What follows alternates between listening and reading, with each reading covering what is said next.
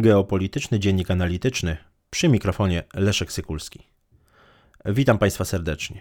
Wczoraj i dziś, czyli 17 i 18 stycznia 2022 roku, odbyła się podróż inauguracyjna nowej niemieckiej minister spraw zagranicznych, Annalena Baerbock, bo o tej pani minister mowa, jest liderką Zielonych i wczoraj odwiedziła Kijów, a dzisiaj Moskwę.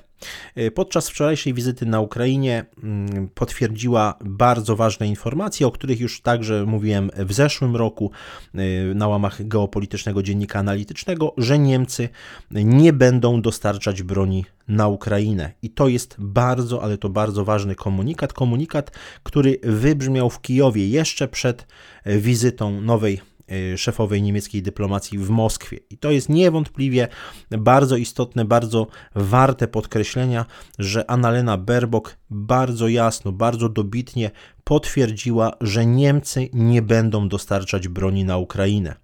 Co więcej, tego samego dnia, 17 stycznia, doszło do, no, można powiedzieć, incydentu, incydentu także dyplomatycznego, e, ponieważ dwa brytyjskie samoloty transportowe C-17 e, dostarczające pomoc wojskową na Ukrainę, dostarczające konkretnie sprzęt e, obronny, mm, nie otrzymały pozwolenia na, prze, prze, na przelot przez niemiecką przestrzeń powietrzną. No niewątpliwie jest to bardzo jasny sygnał, który Berlin wysyła do Moskwy, ale także do innych stolic, nie tylko zresztą e, do Kijowa i dzisiaj mm, warto zadać to pytanie, jak ewentualnie wyglądałaby lojalność sojusznicza Niemiec wobec innych państw natowskich, które miałyby potencjalny konflikt z Rosją. Podczas rozmowy ze swoim ukraińskim odpowiednikiem, szefem ukraińskiej dyplomacji Dmytro Kulebą mm, w Kijowie, Annalena Berbok powiedziała, że dyplomacja jest jedynym realnym sposobem na rozładowanie obecnej niebezpiecznej sytuacji.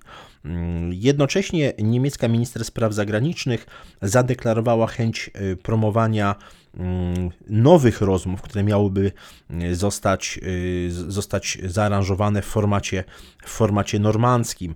Opowiedziała się zresztą bardzo, y, bardzo mocno a za tym, aby format normandzki y, powrócił, mm, powrócił do, że tak powiem, na, na, na stolik dyplomatyczny. Chodzi oczywiście o ten format Niemcy, Francja, Rosja i Ukraina. I zresztą o tym samym mówiła dzisiaj mm, minister Berbok na spotkaniu z Siergiejem Ławrowem, szefem rosyjskiej dyplomacji w Moskwie. Tutaj także warto podkreślić, że mm, Annalena Berbok stwierdziła, iż te kwestie były także uzgadniane z jej francuskim odpowiednikiem, czyli Jeanem-Yves Le Drian, który również opowiada się za powrotem formatu normandzkiego.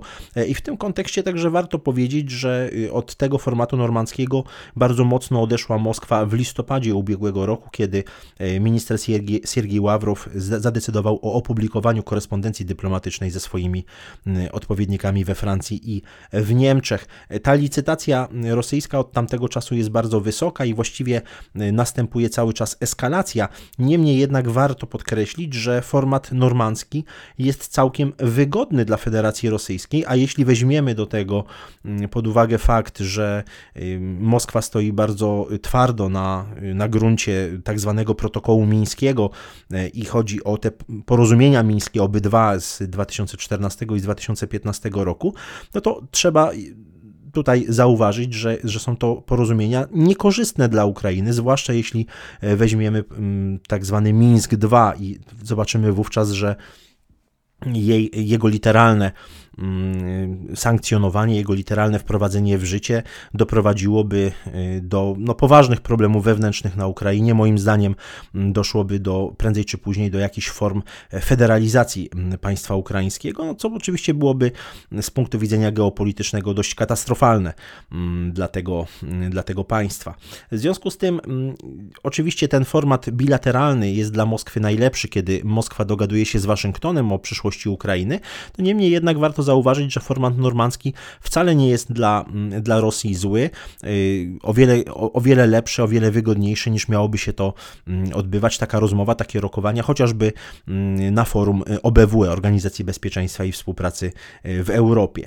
Y, poza szeregiem słów, które padły wczoraj na spotkaniu w Kijowie, zapewnianiem o promowaniu formatu normandzkiego, zapewnianiem o mm, działaniach dyplomatycznych, no to poza tym jasnym sygnałem, że nie będzie wsparcia wojskowego ze strony Niemiec dla Ukrainy, nie padły żadne, nie padły żadne konkrety. No chyba, że za jakiś konkret możemy uznać mm, deklarację o mm, udostępnieniu ekspertów z niemieckiego Federalnego Urzędu Bezpieczeństwa Informacji w celu mm, rozpoznania, kto stał za cyberatakiem na ukraińskie strony rządowe, ale mówmy sobie szczerze, to jest pewien gest e, dyplomatyczny. Jeżeli chodzi o dzisiejszą e, wizytę Annaleny Berbok w Moskwie, to oczywiście padły słowa na temat, mm, na temat potencjalnej eskalacji militarnej ze strony Rosji. Mm, tutaj niemiecka szefowa dyplomacji zagroziła Mm, dużymi konsekwencjami, jeżeli e, miałoby to nastąpić. No, przede wszystkim wysoką ceną ekonomiczną, jak, jak to określiła. Mm, powiedziała także, że nie ma żadnej alternatywy dla dialogu i tak dalej, i tak dalej. Natomiast warto zauważyć, że e, nie padły żadne, ale to żadne groźby ze strony Berlina pod adresem Moskwy, na przykład dotyczące mm, zakończenia projektu Nord Stream 2, co niewątpliwie byłoby potężnym uderzeniem w interesy ekonomiczne Rosji. Widać tutaj bardzo głęboki sojusz bardzo głębokie partnerstwo ekonomiczne e, niemiecko-rosyjskie, ale co więcej, moim zdaniem, to nie tylko ten wymiar ekonomiczny tego partnerstwa e, jest bardzo wyraźny, to także partnerstwo strategiczne. Nie chcę mówić o jakimś wielkim sojuszu, ale niewątpliwie strategiczne e, partnerstwo jest moim zdaniem określeniem adekwatnym wobec tego, co łączy oba państwa, przynajmniej od 2005 roku, od chwili, kiedy Gerhard Schroeder podpisał umowę o powołaniu konsorcjum Nord Stream. Y, warto także odnotować no, gesty, które wykonała Annalena Berbok y, w Moskwie, no takie chociażby jak złożenie wieńca przy grobie nieznanego żołnierza w Moskwie y, i mówiła o zarówno historycznym bólu między tymi dwoma krajami, ale także historycznych, głębokich powiązaniach.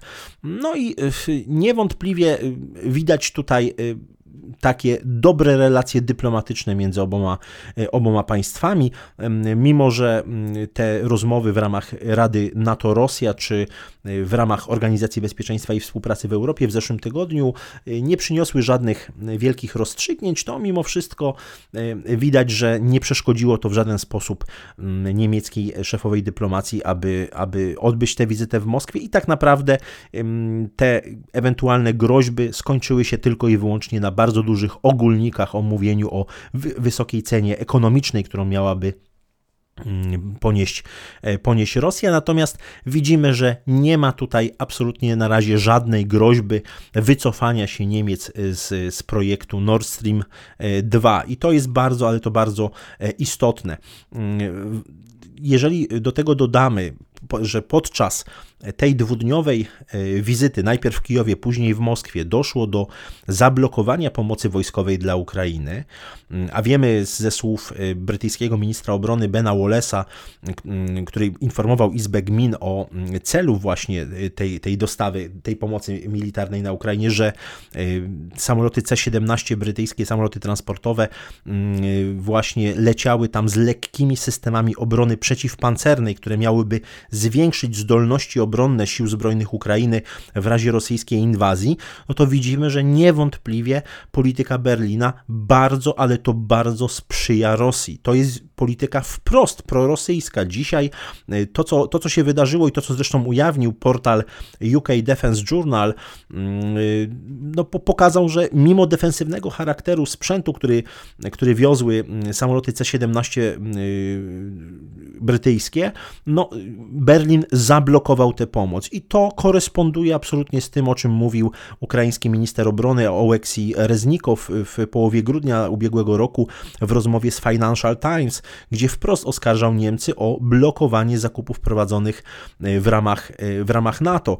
E, warto także podkreślić, że na kilka dni przed wizytą niemieckiej minister spraw zagranicznych w Kijowie ambasador Ukrainy w Berlinie, Andrzej Melnyk, no wręcz apelował do, mm, do Niemiec o zniesienie blokady na pomoc wojskową.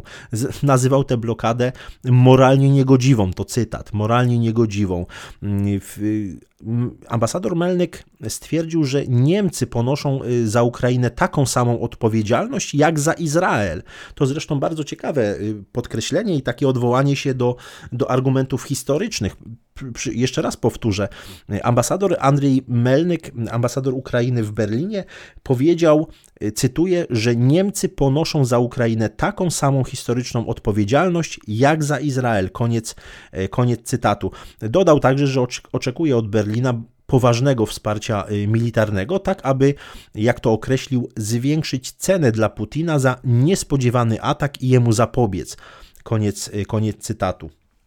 Przypomnę tylko, także o tym już mówiłem w geopolitycznym dzienniku analitycznym, że także mm, niemiecki dziennik Bild y, wspominał o tym, że jeszcze rząd Angeli Merkel blokował przez wiele miesięcy właśnie zakupy broni w ramach natowskiej Agencji Wsparcia i Zaopatrzenia, czy za pośrednictwem natowskiej Agencji Wsparcia i Zaopatrzenia. Warto oczywiście także zapytać, jakie to systemy broni Ukraina chciała kupować przez y, właśnie tę agencję NSPA y, natowską, a były to m.in. karabiny y, Barrett M82 ze Stanów Zjednoczonych, czy karabiny do zwalczania dronów EDM-4SUA z Litwy. No i mimo, że Ukraina już na początku 2021 roku roku zapłaciła za oba systemy uzbrojenia, właśnie za pośrednictwem NSPA, no to była blokowana bardzo mocno przez, y, przez rząd Republiki Federalnej Niemiec, ale także przez rząd Holandii, co bardzo ciekawe. Myślę, że tutaj, tak jak już wspominałem kiedyś, Niemcy wywierali nacisk na Holandię i, i, i naj, naj, najdobitniej było to widoczne w maju 2021 roku, kiedy i niemiecki, i holenderski przedstawiciel właśnie w Radzie NSPA sprzeciwili się sprzedaży amerykańskich karabinów. No i widać tutaj niewątpliwie właśnie, tutaj właśnie wychodzi Mm,